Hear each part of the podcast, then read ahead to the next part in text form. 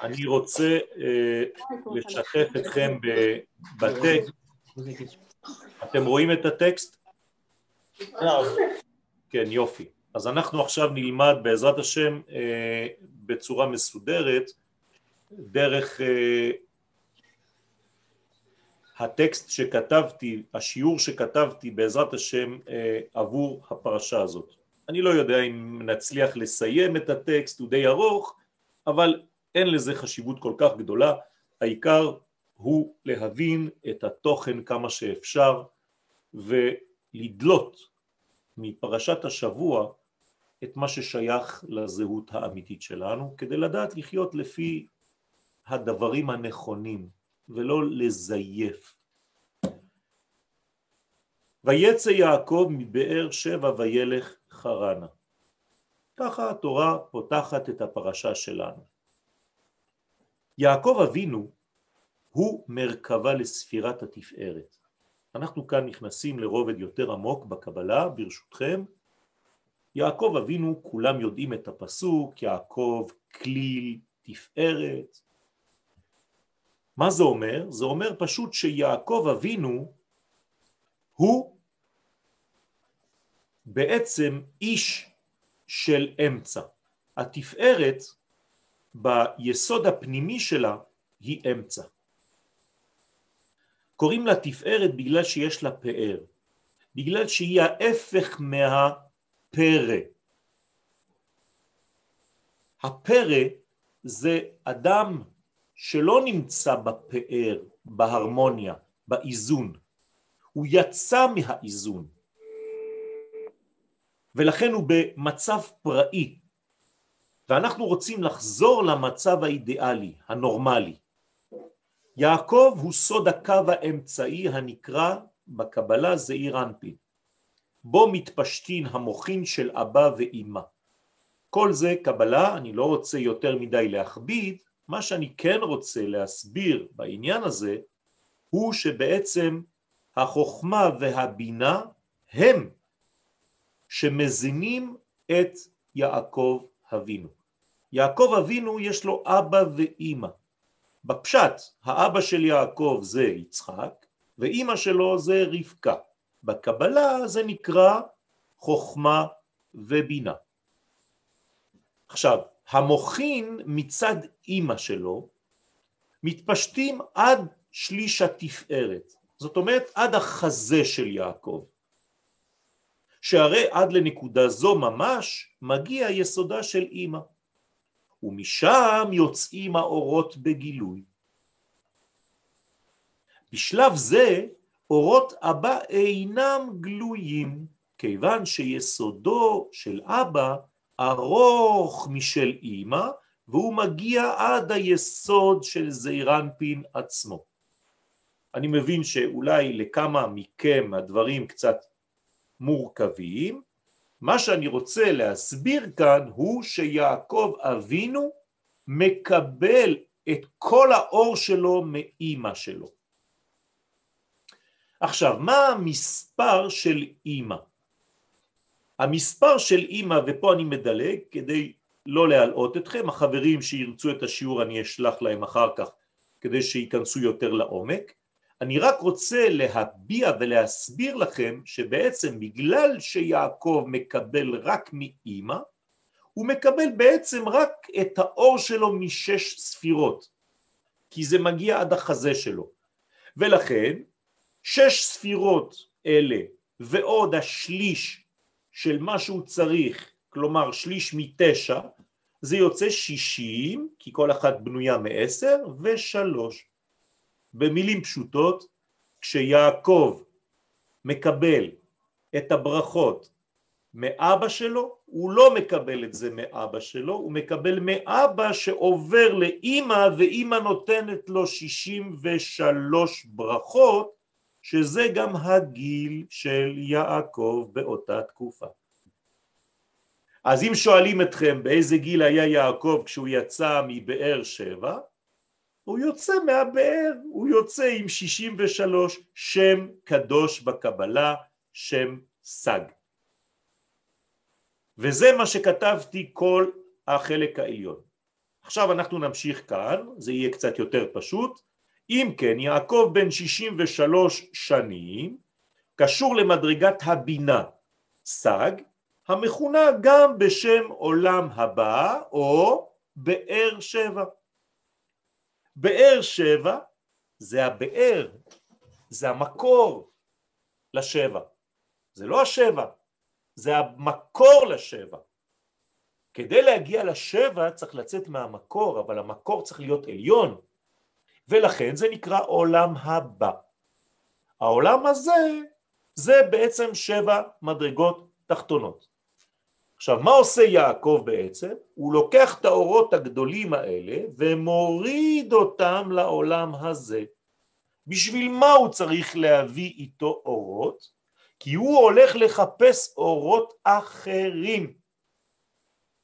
וכדי לקבל ולמגנט, כמו מגנט, את האורות האחרים שהוא הולך לברר וללקט בגלות, הוא בא עם אורות מאוד חזקים שיהפכו להיות כמו מגנט. אז הוא ייקח את האורות האלה, 63, ויעבור שמה במקום שהוא עובר, וכל מה שדומה לאור, הופ, ידבק לאור. אתם מבינים איך זה עובד?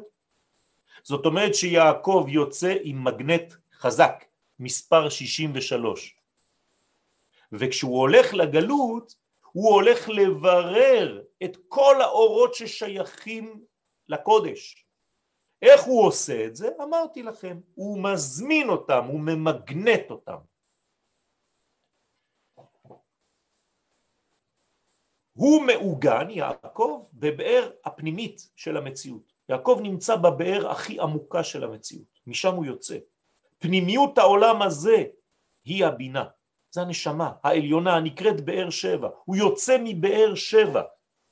זו הבאר של שבע מדרגות בניין הטבע של העולם הזה. כלומר יעקב, זה אנחנו.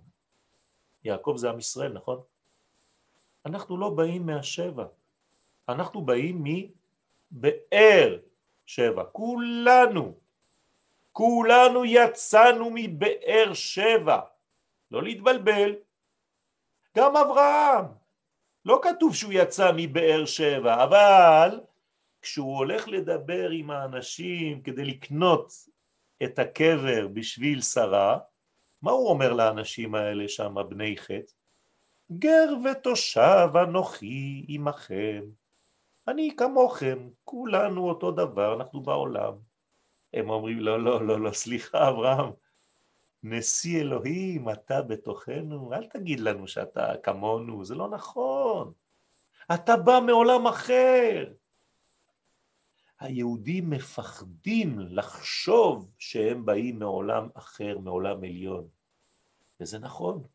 אנחנו באים מעולם עליון שהוא באר של שבע המדרגות התחתונות, ואם אנחנו מתביישים אנחנו לעולם לא נדע מה לעשות.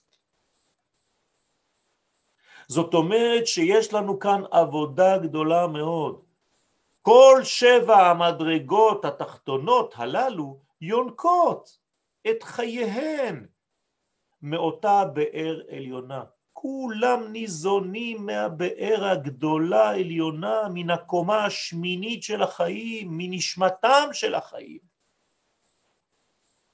ממה הגוף שלכם חי? מהנשמה. הגוף מקבל את מנת האנרגיה שלו מהנשמה.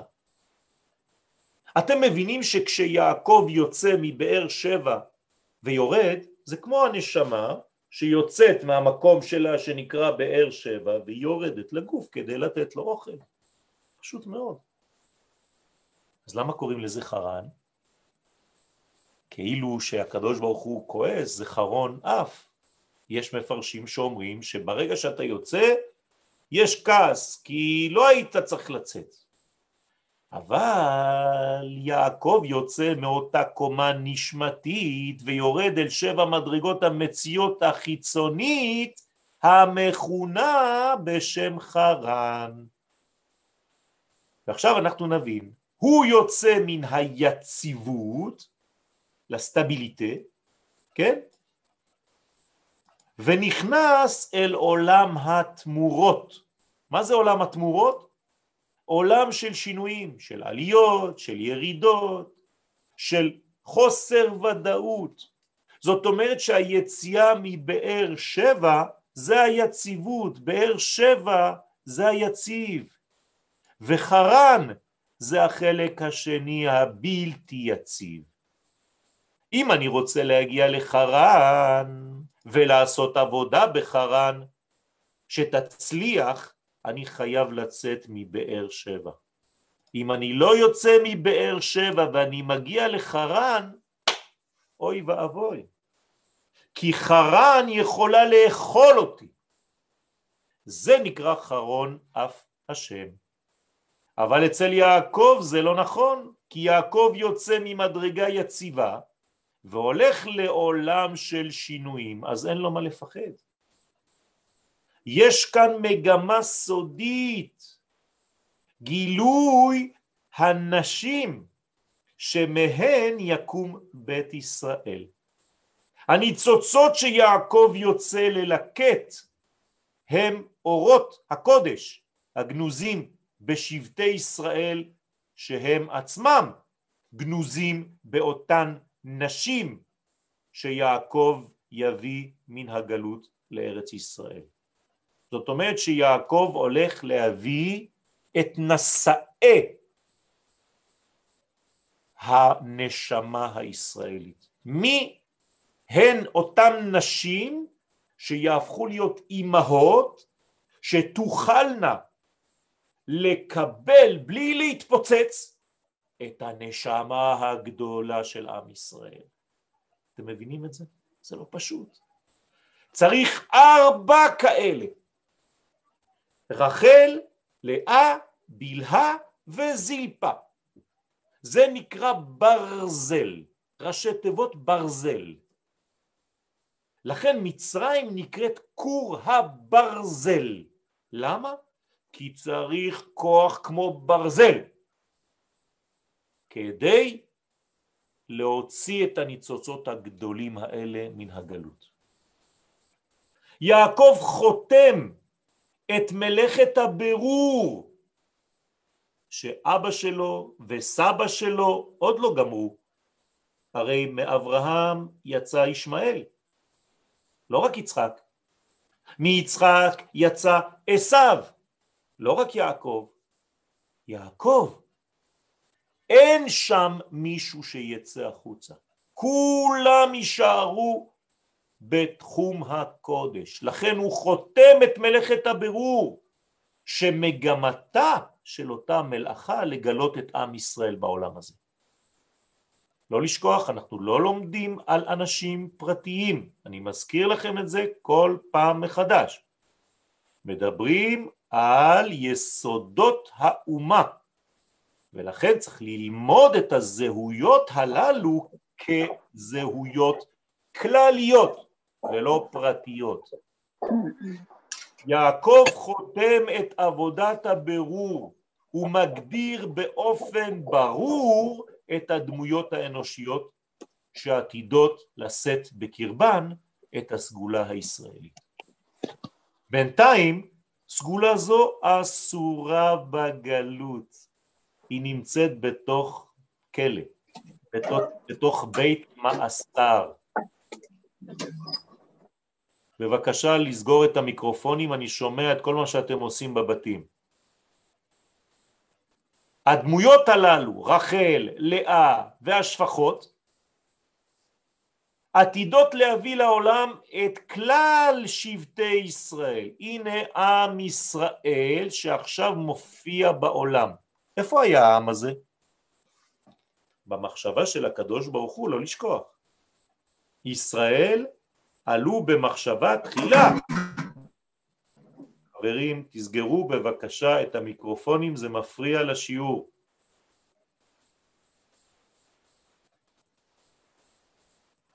רחל, לאה והשפחות רק מגלות את מה שהיה כבר ברצון האלוהי הראשון. מי יהיה הנשא של כל אותן נשמות. איזה גוף יוכל להכיל את האנרגיה הגדולה הזאת שנקראת עם ישראל? מי יכול לשאת דבר כזה בקרבו? יציאת יעקב מארץ ישראל, מבאר שבע, היא בעצם שורש לכל הגלויות העתידות להיות בהיסטוריה של עם ישראל. אתם מבינים את זה? אם יעקב זה אנחנו, אם אני לומד בצורה נכונה את מה שקרה לו באותה יציאה, אני אבין מה שהולך לקרות לעם ישראל בכל היציאות שלו, לכל הגלויות. דרך אגב, אם זה נכון, גם השאר נכון. אני אלמד את כל הדברים שצריך ללמוד איך חוזרים מהגלות הזאת ואיך מסיימים אותה.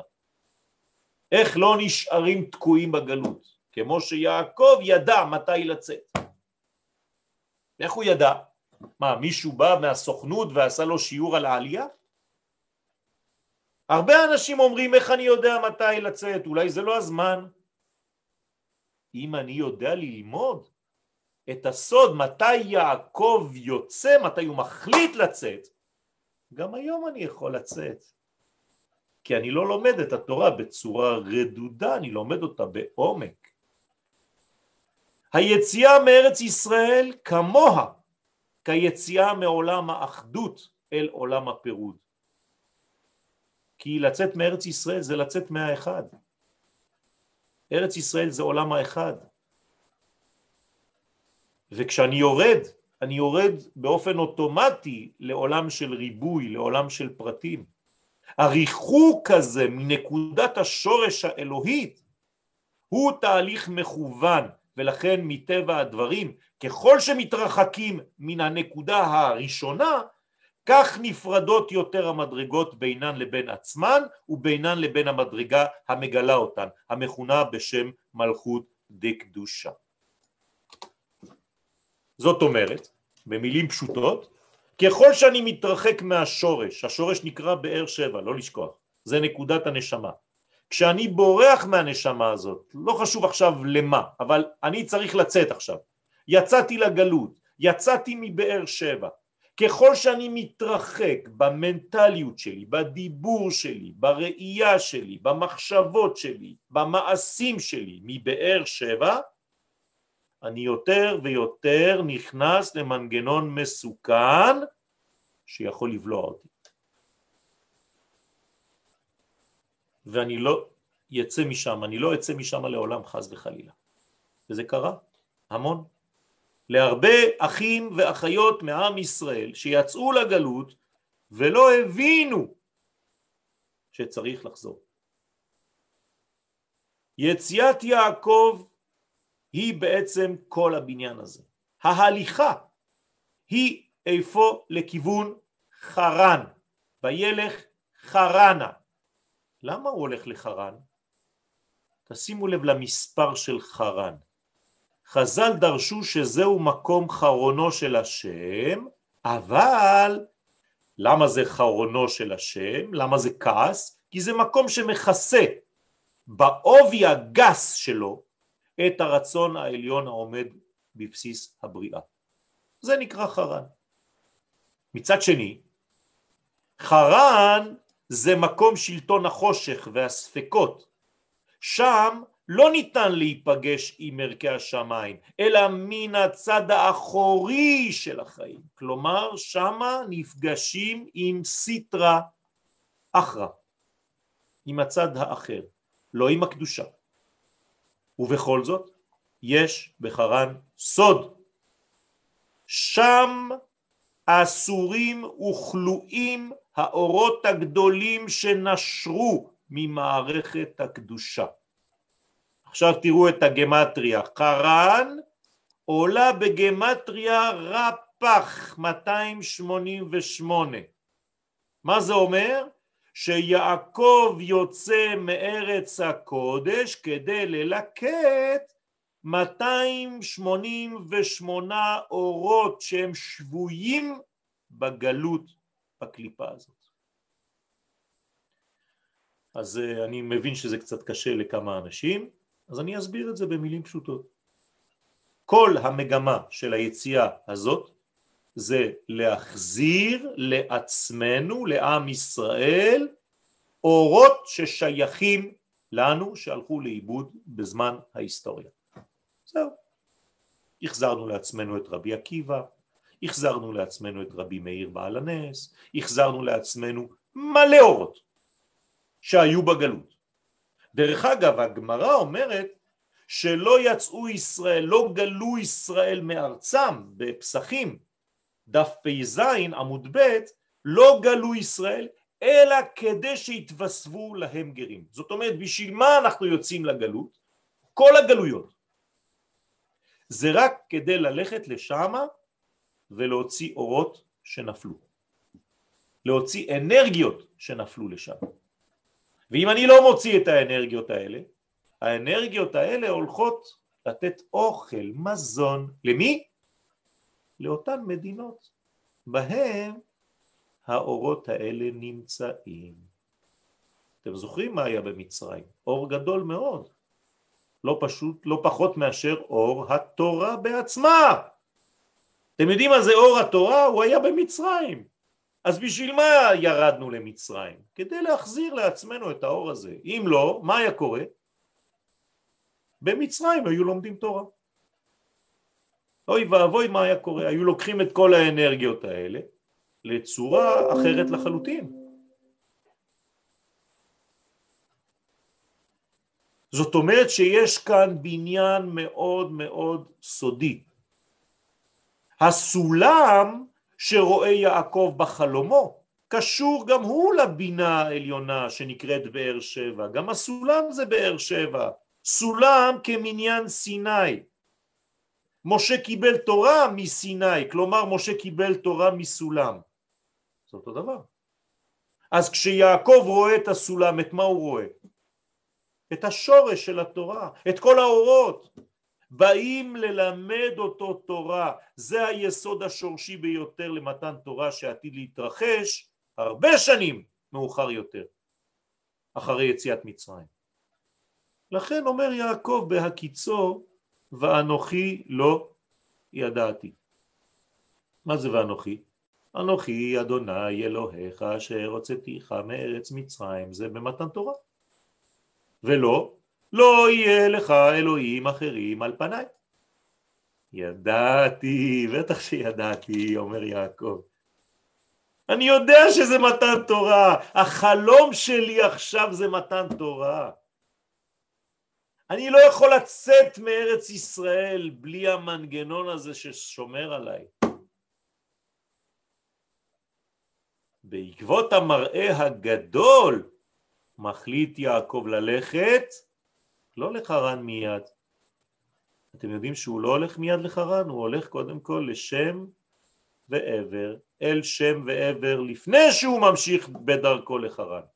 כמה זמן הוא יישאר שם? הוא יישאר שם ארבע עשרה שנים.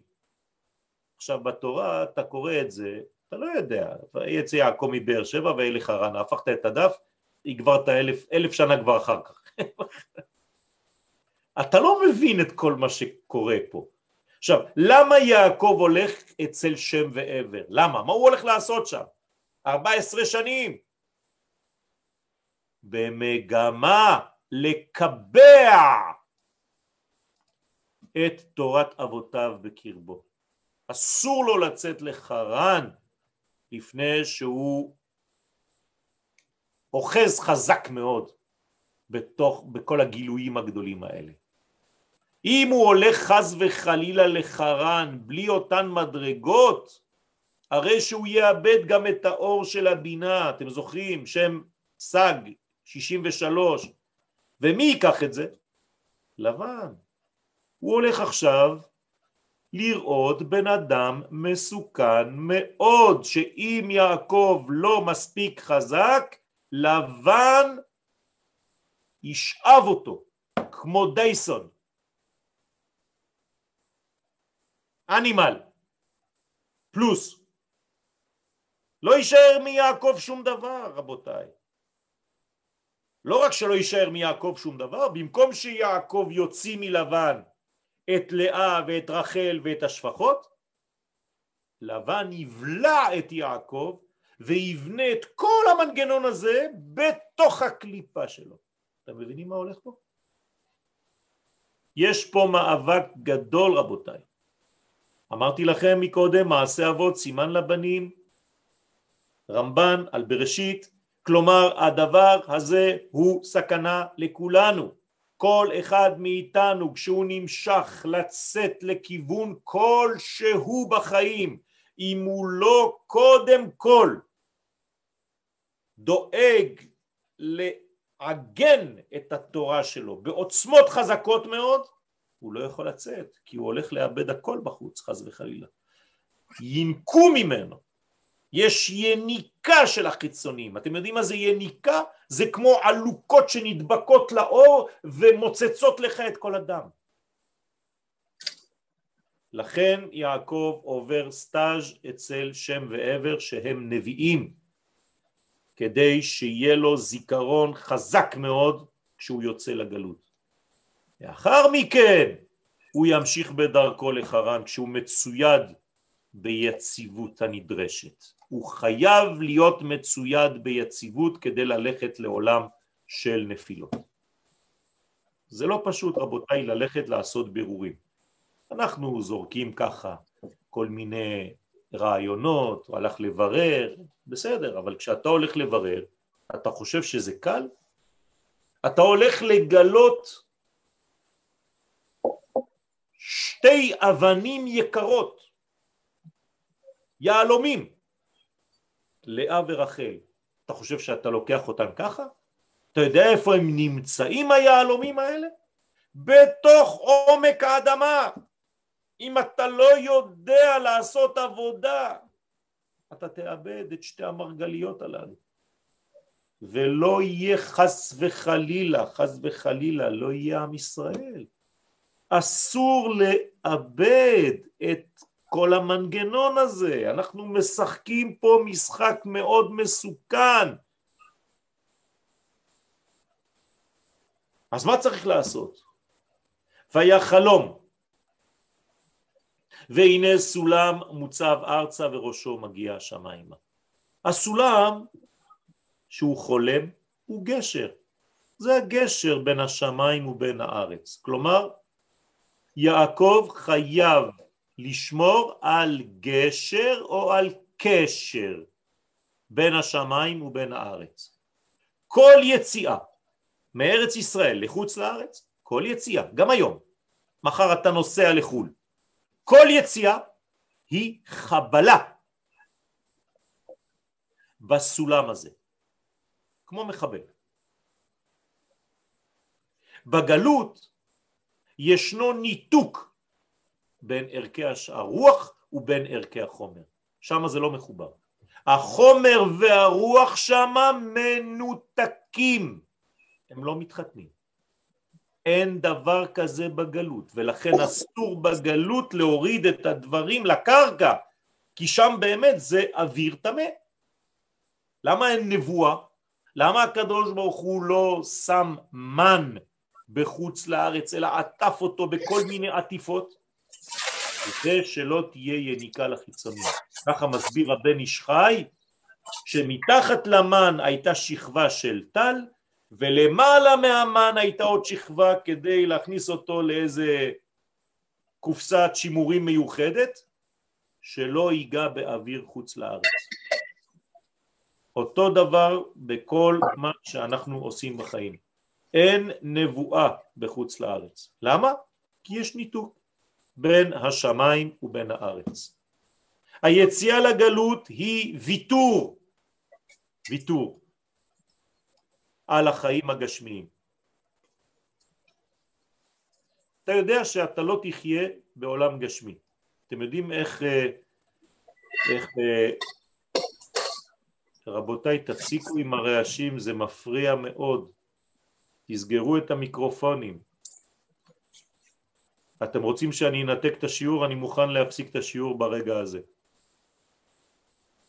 אם אני שומע עוד פעם רעשים, אני פשוט עוזב את השיעור. היציאה לגלות היא ויתור על החיים הגשמיים לטובת הרוח. מי שנמצא בגלות רבותיי הוא נמצא רק ברוחניות, לכן אוהבים שם לדבר על רוחניות. למה? כי אין גשמיות. ככה אומר הפסוק בתורה, אם יהיה נידחך בקצה השמיים, כי בגלות אנחנו בקצה השמיים, אנחנו לא בארץ בכלל. רק בארץ ישראל אנחנו בארץ, ולכן כשאני אומר הארץ, זה תמיד ארץ ישראל, כי אין אפשרות אחרת, כי שום ארץ אחרת לא מסוגלת להכיל את ערכי השמיים. זה מה שיעקב חולם. כל יציאה לגלות היא בריחה מן הארץ לכיוון השמיים. רבותיי, מי שעושה ירידה הוא לא הולך לארץ אחרת, הוא הולך לשמיים. רק בארץ ישראל השמיים והארץ נושקים זה לזו. רק בארץ ישראל נפגשים השמיים והארץ. נשקה הדה בהדדה, כתוב שיש נשיקה בין השמיים לארץ בארץ ישראל. עכשיו תשימו לב, יעקב חייב לצאת מן המדרגה של החיבור הזה. כלומר הוא הולך להיות אדם רוחני, כי אין ארץ אחרת אין לי ארץ אחרת, זה לא סתם שיר. כל השאר זה נקרא שמיים, גם אם זה נראה לך כארץ, כי שם אתה ברוחניות, לכן אתה יכול להקים דתות. העובדה שאנחנו לא דת היא העובדה שיש לנו ארץ, ולכן קשה כל כך הרבה לכמה מהיהודים שלא מבינים את קדושת הטריטוריה. ומבחינתם להיות דתי זה להיות רוחני וללמוד תורה. קשה להם העניין הזה של ארץ ישראל. לכן זה נקרא בתורה קצה השמיים.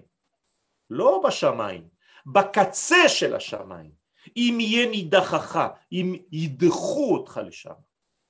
זה לא איזה אחד שהלך סתם, הוא נידח, אני דוחה, אתה דוחה. השם ירחם, זו קללה. אם אדחה אותך בקצה השמיים. כל יציאה לגלות היא בריחה מן הארץ, כלומר מה זה בריחה מן הארץ? זה ויתור, ויתור על מה? על כל החלק התחתון של המציאות, ולכן זה מפריע כל כך הרבה לאנשים, כל הפוליטיקה. למה הפוליטיקה מפחידה? בגלל שהיא עוסקת בארציות. האמת שהפוליטיקה אמורה להיות הכלי של גילוי הקודש, בארציות. חובה, אנחנו לא באוויר. הבעיה היא שכשאנשים רואים את כל הקושי שיש בדבר, אז מה הם אומרים? אל תתעסק בפוליטיקה. אה, באמת? אז למי אני משאיר את הפוליטיקה? לאנשים שלא יודעים תורה? לאנשים שלא יודעים מוסר? לאנשים שאין להם שום רעיון מה להביא לעולם הזה כי הם לא נפגשו בעולם העליון? אז מה אתה עושה כשאתה בורח בעצם, לא הולך לבחירות, לא בכלל שותף למה שקורה במדינה הזאת, אתה פשוט מפקיר את ערכי הפוליטיקה המדינית בידי אנשים שאין להם מוסר ואחרי זה אתה בוכה אז מה כן צריך לעשות? בדיוק הפוך. שאנשי הקודש ייקחו את המושכות בידיים ויבינו שהם צריכים לתרגם את ערכי השמיים על אותה פוליטיקה. למה? כי רק בארץ ישראל השמיים והארץ נושקים זה לזו. יש השקה, נקודת ההשקה בין הנשמה העולמית ובין הגוף העולמי. זה רק במקום הזה. זה שער השמיים. אתם זוכרים מה אמר יעקב כשהוא התעורר? וזה שער השמיים. לא, זה השער לשמיים. אם דתי היה כותב את זה, הוא היה כותב וזה השער לשמיים. אבל מזל, מזל שלא אחד כזה כתב, והקדוש ברוך הוא כתב. וזה השער של השמיים, זה שער השמיים, בשביל שהשמיים, זה השער שלהם, ירדו לארץ. דווקא בכיוון הזה. דרך אגב, אם אותו אחד היה כותב על המלאכים, הוא היה כותב, ומלאכי אלוהים עולים ועולים ועולים בו. ומזל שלא הוא כתב את זה, אלא הקדוש ברוך הוא. ומלאכי אלוהים עולים ויורדים. כי מה שאני רוצה בסופו של דבר זה פה. זאת המגמה האחרונה, שזה ירד. זה הסוד הגדול. אז הקדוש ברוך הוא הצילנו מכל מיני overdose ונתן לנו ברוך השם תורה אמיתית. כי רק פה יש חיבור כזה. יציאה מעולם האחדות אל עולם הפירוד זה כל מיני שמות שבאים מתורת הסוד. זה נקרא אלמא דפירודה רק שתרגמתי לכם את זה בלשון הקודש. היציאה מעולם האחדות אל אלמא דפירודה, אל עולם הפירוד, פשוט מעצים את הפער בין האידיאלים האלוהים ובין המציאות התחתונה. כלומר כשאתה יוצא לחוץ לארץ אתה פשוט מרחיק עוד יותר את השמיים מהארץ. אז כשאתה לומד תורה, וואי וואי וואי וואי וואי, אתה חושב שהפכת למלאך, אתה בשמיים, בשמי השמיים, בקצה השמיים. אבל זה לא מה שהקדוש ברוך הוא אומר לך, אומר לך, הלו, אני פה עם בני אדם למטה, מה אתה עושה שם למעלה? עלית לאברסט של, של הרוחניות, כמו בהר סיני, הר סיני זה היה השמיים בתפארתם. אז מה יותר טוב מהר סיני יש לך? מצאת יותר טוב? הרב הראשי לעולם, משה רבנו, משנה לרב הראשי בעולם אהרון, אוכלים ושותים חינם, הבגדים גדלים יחד איתנו ומגועצים להפליא? מה אתה רוצה? אומר הקדוש ברוך הוא, רב לכם שבט בהר הזה, בעברית מודרנית, נמאס לי כבר שאתם נשארים שם בהר סיני. עם כל התורה שיש שם. לא הבנתם כלום. פנו וסעו לכם ותבואו לארץ ישראל. אתם מבינים מה זה לצאת מארץ ישראל?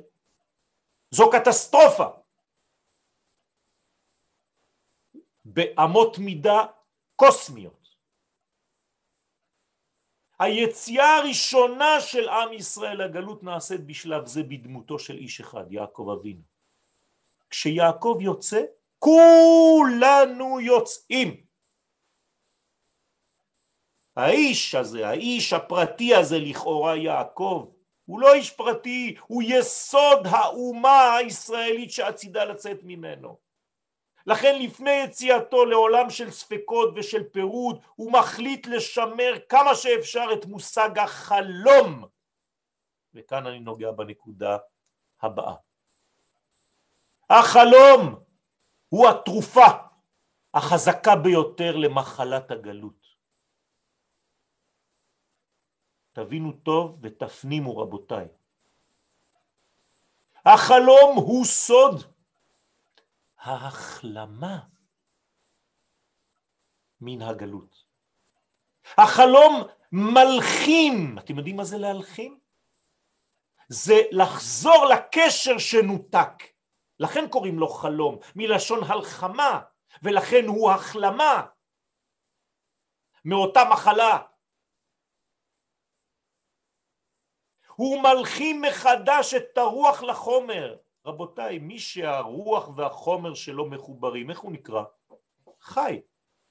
מי שהרוח והחומר שלו מנותקים זה המוות. אתם מבינים מה קורה בחוץ לארץ? למה הנביא יחזקאל ל"ז קורא לחוץ לארץ בית קברות? והעליתי אתכם מקברותיכם? ואתם מתים, פשוטו כמשמעו, ללכת לחו"ל. איזה יופי. מתים למות. מתים להיקבר. החלום, החלום עצמו הוא הסולם שיעקב רואה. רבותיי, ילד קטן חולם למה שהוא רוצה להיות כשהוא יהיה גדול. מי שמפסיק לחלום, תקשיבו טוב, מת.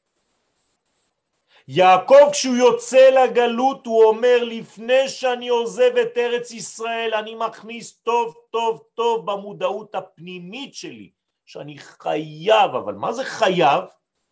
להמשיך להיות אדם שחולם. למה? רק מי שימשיך לחלום יראה את הדברים, את החזרה, בשוב השם את שיבת ציון היינו כחולמים. אז ימלא שחוק פינו. אם לא היית כחולם לא היית רואה. לא היית רואה, כי הפסקת לחלום, כי אין לך יעד, כי אין לך חזון. החלום הוא סולם, הוא הקשר המגשר על כל הפערים הגדולים בין השמימיות ובין הארציות. יעקב אבינו הוא החלום בעצמו והוא הסולם בעצמו. אין פה סולמות ואין פה חלומות, זה הוא, זה כל הנפש שלו שהפכה להיות הדבר הזה. דרך אגב, זה מה שכתוב, ויחלום, פסיק, והנה סולם. בזכות שהוא חולם, הוא הופך להיות בעצמו סולם. בזכות העובדה של ויחלום, אזי והנה סולם. גם אתה זה יכול לקרות לך היום בלילה. תבקש, לא רק לחלום כשאתה הולך לישון, לא, תחלום בהקיץ. אני חולם על עולם טוב יותר, בריא יותר, יפה יותר, ב, בכל התחומים. לא להפסיק לחלום רבותיי. כאן מונח תפקידו המרכזי של עם ישראל. אנחנו עם החלום. ולכן אנחנו הסולם המחבר שמיים וארץ עבור כולם. המלאכים המתוארים בחלום עולים ויורדים בו. במי? בו. תחלק את התיבה לשתיים, הנה, בו.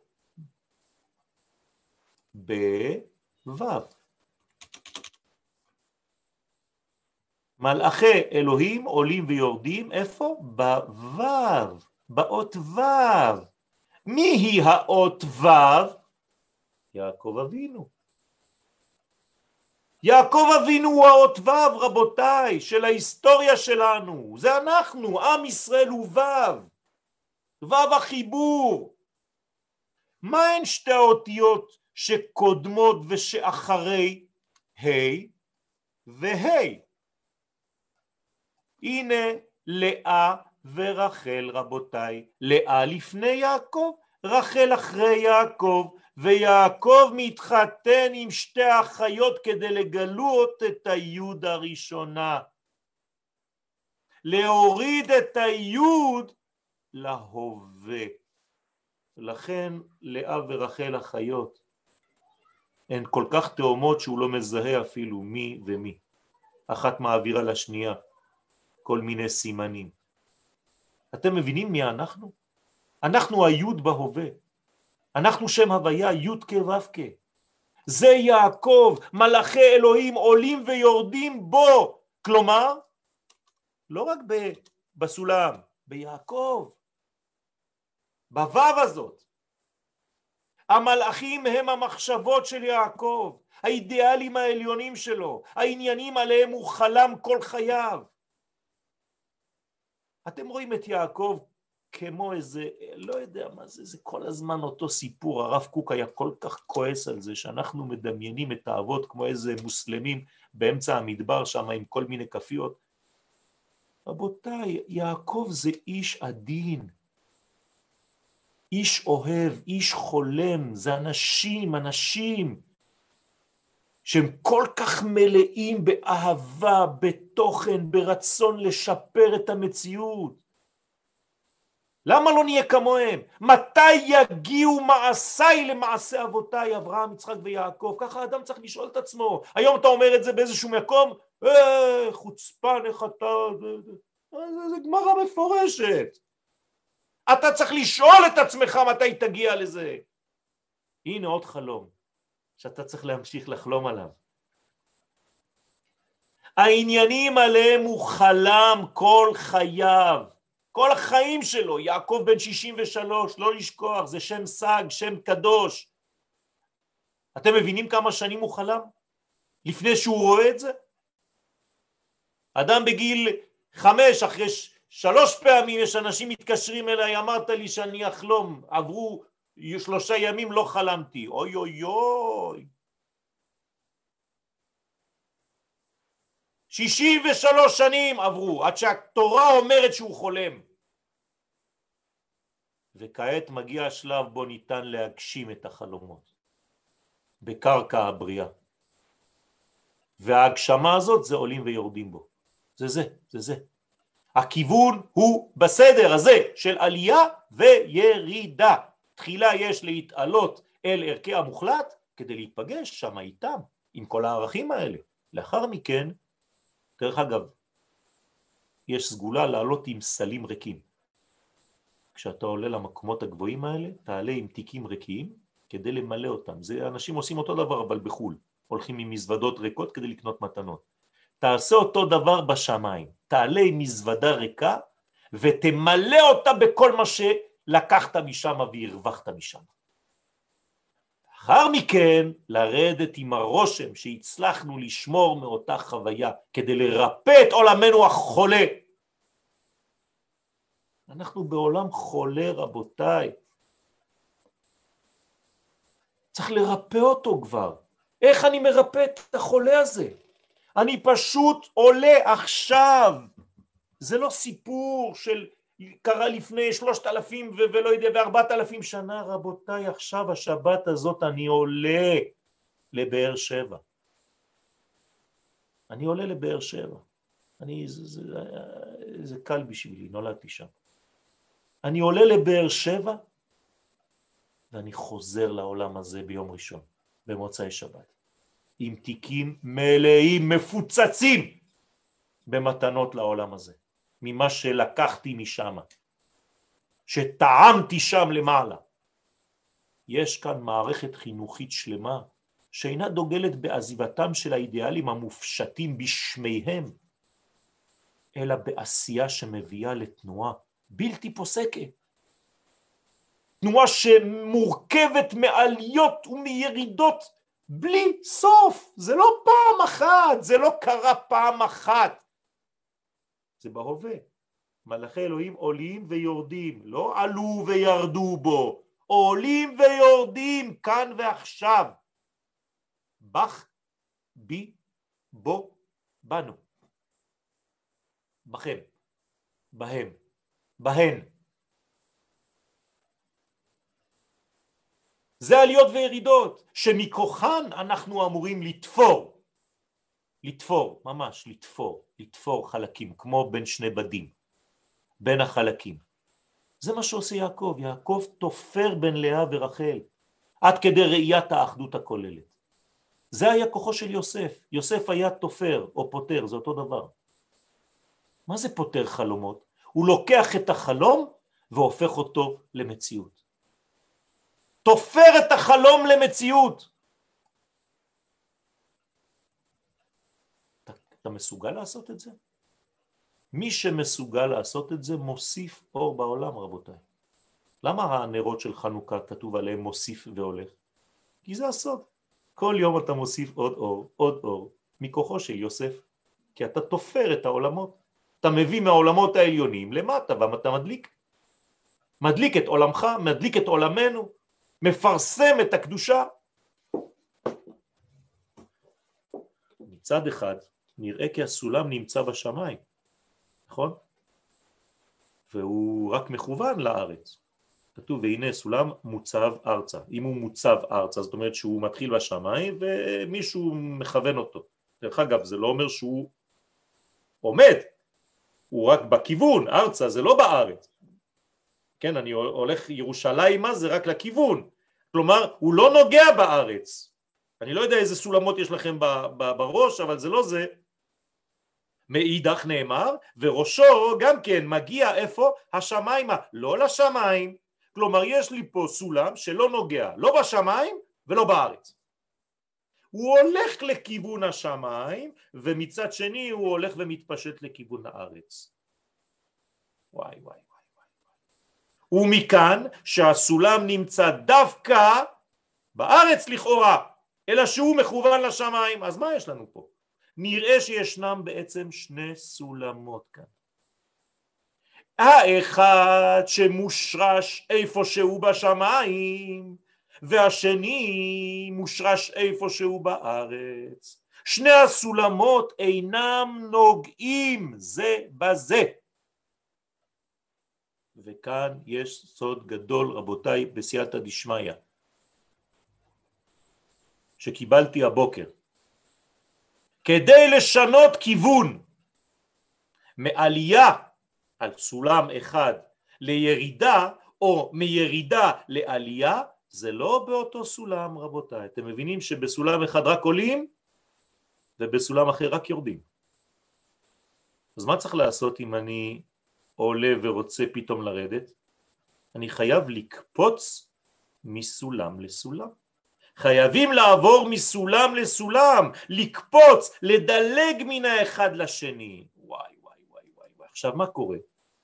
תנועה זו מחייבת הישארות קטנה של לפחות רגע אחד שהיא קיימת בלי שום אחיזה בשום אחד מהסולמות. עכשיו, מה זה אומר הדבר הזה? הרגע בו כל אחד מאיתנו נשאר באוויר, ברווח, בלבן, בשקט, בנקודת האפס. רבותיי, יש כאן סוד עצום. יש רגע בחיים שלנו שכשאני עליתי, עליתי, עליתי ואני רוצה לרדת עם כל מה שקיבלתי שם למעלה, אני צריך לקפוץ עם כל המזוודות שלי שלקחתי איתי, מסולם לסולם, ויש רגע שאני נשאר באוויר ואני לא יודע אם אני אצליח להגיע לסולם השני. מה זה אומר? מבחינה פסיכולוגית. המעבר מן העולם האימננטי, כלומר העולם שלי פה, לעולם הטרנסצנדנטי, העולם העליון, מחייב רגע כזה של הרפאיה מוחלטת. אני לא יכול לעבור ממקום למקום אם אני לא מתאפס. רגע של איפוס של כל הנתונים המוכרים לי. אם אני פוחד מלאבד את הנתונים שהיו לי אתמול, אני לא אקפוץ, אני אשאר באחד הסולמות, ייתקע בו כמו איזה ילד קטן שפוחד לעזוב את הסולם. רק מי שאינו פוחד ומסוגל לרגע אחד לקפוץ מסולם לסולם, אמרתי כמעט מעולם לעולם, יכול בעצם להצליח במגמה הזאת. כשיצאנו ממצרים רבותיי, היינו ברגע האפס הזה. מי שלא יכול היה להתאפס כמו מצה, אפס, שלא עולה בכלל, לא יצא ממצרים. אני מכניע את עצמי לכל האלמנטים הגדולים שהם הרבה יותר גדולים ממני. רגע שנמצא במתח הלבן שבין שתי בחינות. השקט הזה, אני קורא לו שקט, אני אוהב לקרוא לו שקט, בציורים שלי זה הלבן, שאני משאיר בין שתי דמויות, בין שני חלקים. השקט הזה נחוץ מאוד מאוד רבותיי, מאוד, בין מילה למילה, בין מחשבה למחשבה, בין עשייה לעשייה, תן רווח. ורווח תיתנו בין אחד לאחד, בין מחנה למחנה. הוא הרווח, תשימו לך איך כותבים רווח בעברית, רווח. כלומר אתה מרוויח מהרווח. זה הרווח שלך. איפה נמצא הרווח שלך? לא במה שחשבת שראית, לא באותיות, בלבן שבין האותיות. שם הרווח שלך, בשקט הזה. אתה יודע לשתוק, אתה יודע להקשיב, אתה יודע להתפנות. הלבן המבדיל בין שתי אותיות. שם גנוזים כל הניצוצות. הרי מה יש בלבן הזה? זה אין סוף. אתם יודעים שאם אתם לוקחים ספר כלשהו, תספרו כמה יש באחוזים לבן וכמה טקסט. זה, זה בלי סוף, הלבן פי, פי מיליון, וגם הוא בקצוות, כלומר הוא יוצא מהספר, רק בגלל שחתכו אותו, אז אתה רואה את הספר במידות שלו, אבל הנייר היה הרבה יותר לבן, וגדול וגדול וגדול וגדול וגדול. זה אין סוף. אנחנו מתעסקים רק באותיות כי אנחנו קטנים. הלבן הרבה יותר משמעותי מאשר האותיות. אז אני לא עוזב את האותיות, נכון, אבל אני קופץ מאות לאות דרך רווח של לבן. זה האומץ. והלבן הזה שמבדיל בין שתי אותיות, שם גנוזים כל הניצוצות שאיבדנו בחיים שלנו. ומשם צריך לשחרר אותם. כי הם בשמיים. אמרתי לכם שהגלות נקראת שמיים, אז אתה לא יודע איפה זה. אז מה עושים לנו? צובעים לנו חלקים מהלבן בשחור. כי אנחנו לא רואים דבע. אז צובעים לך חלקים כדי שתראה, אז רק מה שצבעו לך אתה תופס. אבל זה לא נכון, בוא נראה אותך תופס לבן על לבן. זה כבר קשה. החלום מורה על השתוקקות. החלום הוא חלק מתנועה נפשית עמוקה של רצון להשתכלל ולגדול. מי שחולם מלא תקוות למציאות טובה יותר. החלום שייך לניקוד הזה שנקרא חולם, העומד במרחק מה למעלה מן האותיות, תשימו לב. איפה נמצא הנקודה הזאת של החולם? למעלה, למעלה מהאותיות. כדי לשרוד במצבים של גלות חייבים לחלום. הגלות היא תרדמה ארוכה, סילוק מוחין, מוות. לא בכדי מתאר הנביא יחזקאל את הגלות כקבר. הגלות היא עולם חושך וספקות. היא שייכת לבדידות ולפרטיות. לא ניתן להשתחרר מן הגלות מבלי לשמור על גחלת חלומית כלשהי.